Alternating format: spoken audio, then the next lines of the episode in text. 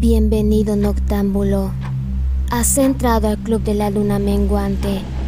Toma asiento y despeja tu mente para que tus oídos agudicen.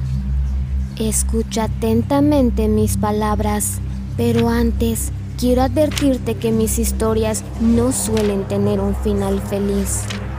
Y es que así es la vida real. Muchas veces el héroe no termina sonriendo.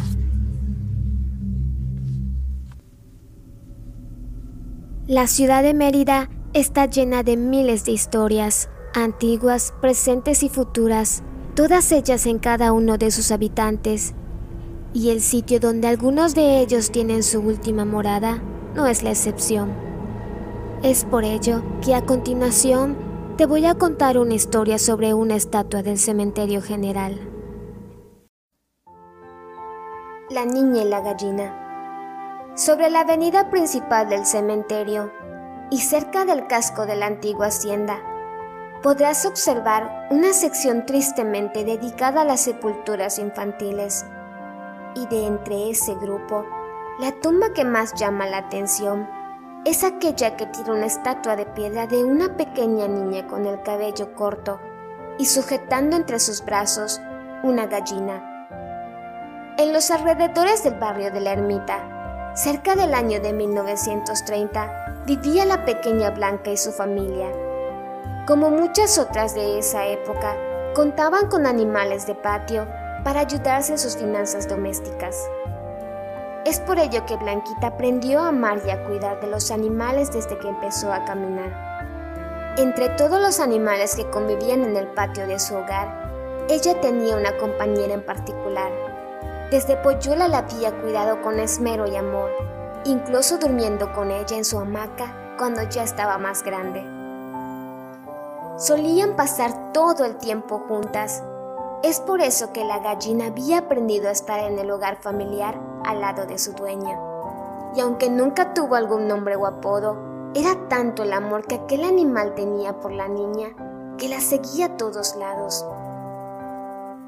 Un día, a la pequeña Blanquita la mandaron por un encargo a la casa de uno de sus tíos, que como era común en esos tiempos, vivía por el rumbo, en este caso cruzando la calle.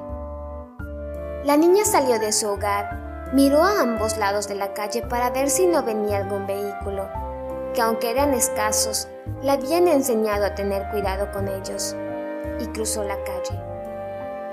Ya del otro lado, escuchó a sus espaldas el cacaraqueo de su amada gallina. Al parecer, en un pequeño descuido, dejó abierta la puerta de su hogar y el animal, como era habitual en ella, la siguió. Se dio la vuelta para regresar por su mascota, la cogió entre sus brazos y se dispuso a ir a casa de su tío.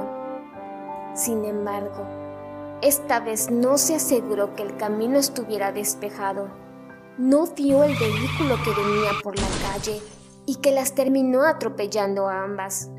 El accidente fue fatal para mascota y dueña. Sus padres salieron de la casa solo para contemplar la funesta escena. Ya no pudieron hacer nada por ellas. Triste fue el velorio de la pequeña Blanca. Todos sus familiares, amigos y conocidos acudieron a darle el último adiós.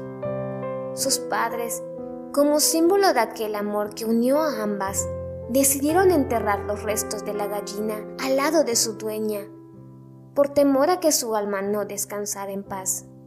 Un amigo escultor de la familia decidió inmortalizar a Blanca y su gallina como eterno recuerdo de su amistad, y la estatua que después de 80 años aún podemos apreciar fue el regalo para su tumba.